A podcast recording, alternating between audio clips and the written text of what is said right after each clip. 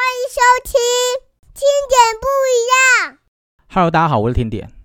李嘉诚五十七年不败的秘诀，或许有一些人曾经听过这么一句话：鸡蛋从外打破是食物，从内打破是生命。人生也是如此。诶，这么有深度又极富张力的一个内容，各位听众，你是否好奇这是谁说出口的呢？其实呢，这是成为亚洲首富并蝉联超过二十一年的香港首富李嘉诚先生说过的一句名言。那听点本身的解释为哦，从外面击破的这个力量是压力，从内突破的力量是成长。如果在座的各位听众，你是被动的抵抗外在施加的压力，那么你可能将会面临的被现实啃食的命运。那如果反过来说呢？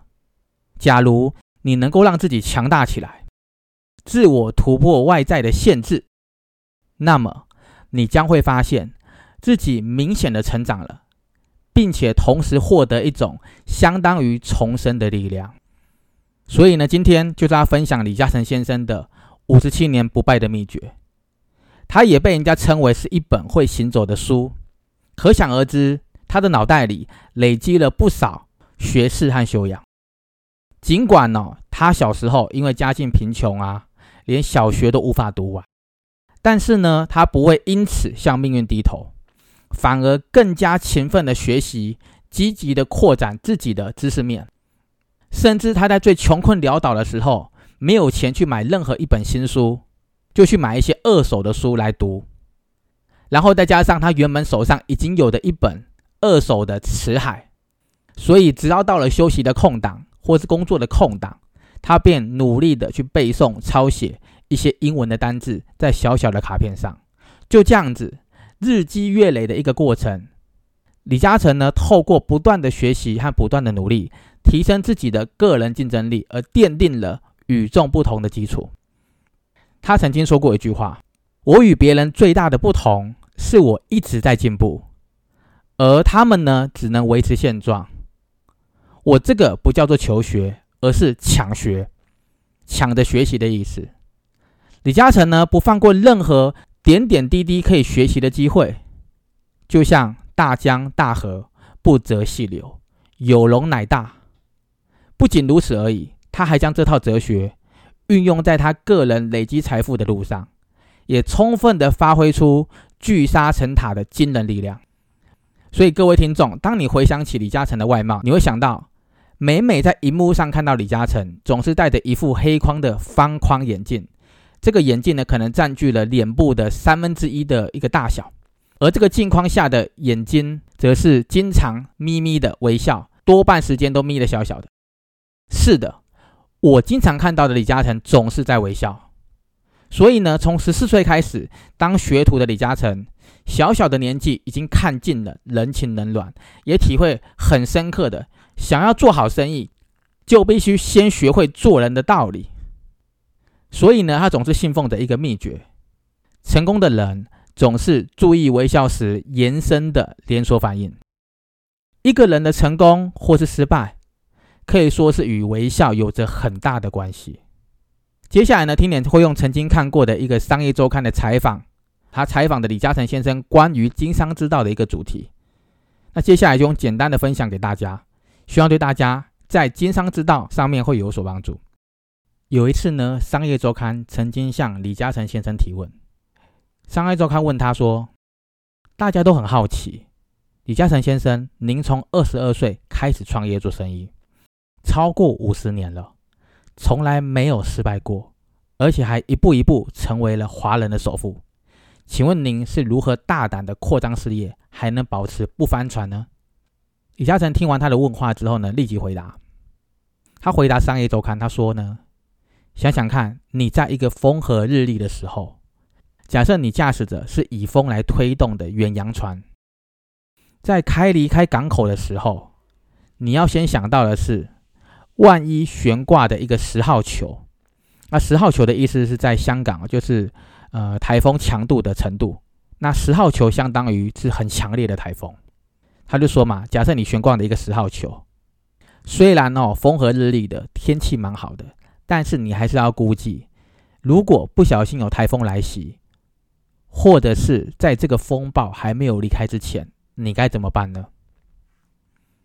接着呢，李嘉诚先生又继续说啦：“我会不停的研究每一个决策项目，去用各种模拟的方法，万一发生最坏的情况，将会出现什么样的问题。”而我也会习惯把百分之九十的时间呢，花在去考虑失败这个问题上。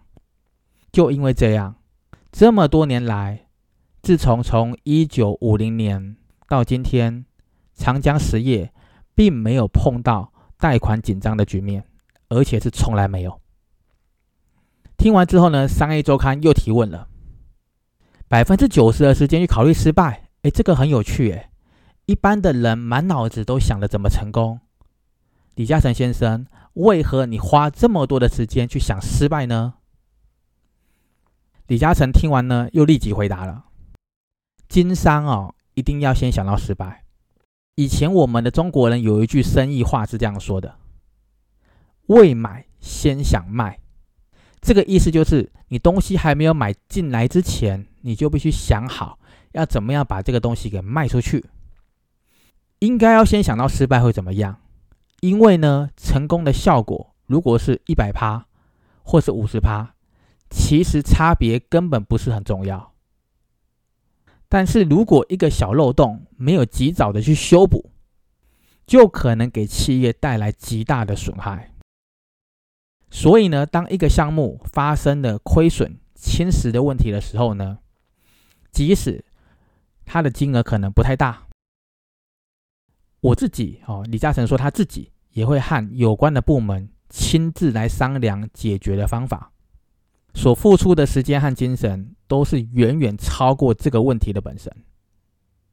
接着呢，李嘉诚先生又举个例子哦，他举例说，一个机械手表，只要其中一个齿轮有一点毛病，这个表可能就会停顿。一家公司也是如此。一个机构只要有一个弱点，就有可能招来失败。所以呢，必须了解细节，经常能够在事前产生防御危机的发生，才是最重要的。所以呢，任何事业都要考虑自己的能力，才能够去平衡风险。要一帆风顺哦，是不可能的。李嘉诚先生又说呢。在他过去经营事业上哦，曾经遇到不少政治因素的介入，还有经济方面的一些起伏，时时刻刻警惕自己，因为这个世界上根本没有常胜的将军，所以在风平浪静的时候，就应该要好好的规划未来，仔细去研究可能出现的意外和解决方法，这才是最根本之道啊。接着呢，商业周刊又提问啦。今天的对谈谈到许多的经商之道，是否呼应了李嘉诚先生你在一次演讲中说到的“好谋而成，分段自治，不疾而速，无为而治”呢？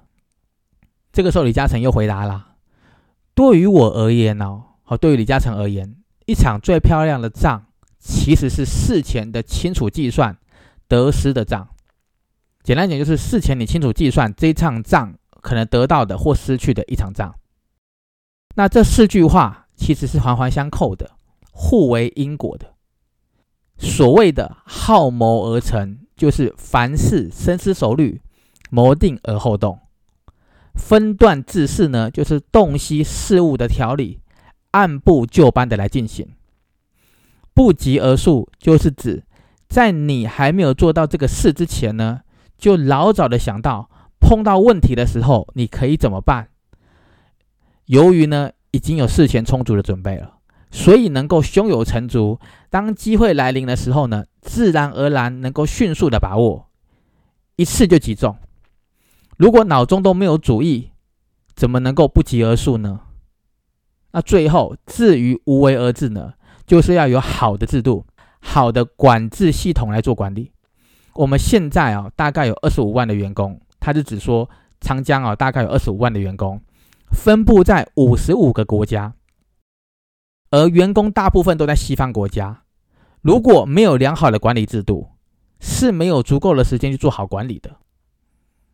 如果能够做好以上四项要素，就是刚刚提到的好谋而成、分段制事、不急而速、无为而治，成功的蓝图自然而然就能够展现出来了。接着呢，商业周刊又提问啦，李嘉诚先生，你要如何把这样的成功心法传授给你的后代呢？那李嘉诚先生又回答啦，我会告诉我的孙儿，就是他会告诉他的孙子，做人如果可以做到仁慈的狮子。你就成功了。仁慈呢是本性，平常应该保持一个仁慈的心。但是你只有仁慈，业务是不可能成功的。必须在合法的范围内，更要合理的去赚钱。但是如果别人不好，就别人不好嘛，人家不好。狮子是要有反抗能力的，要有能力去反抗。所以呢，李嘉诚说他自己常常在想，做人应该是这样的。用仁慈当做自己勉励的方法，当一个非常好的一个人。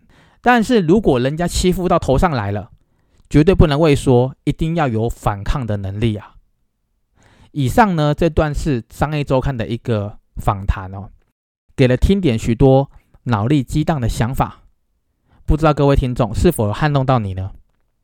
关于经商之道，李嘉诚先生还有许多精辟的想法和语录。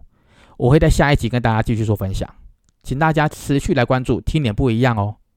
那今天我们就聊到这里喽，我们后天见。收听，听点不一样。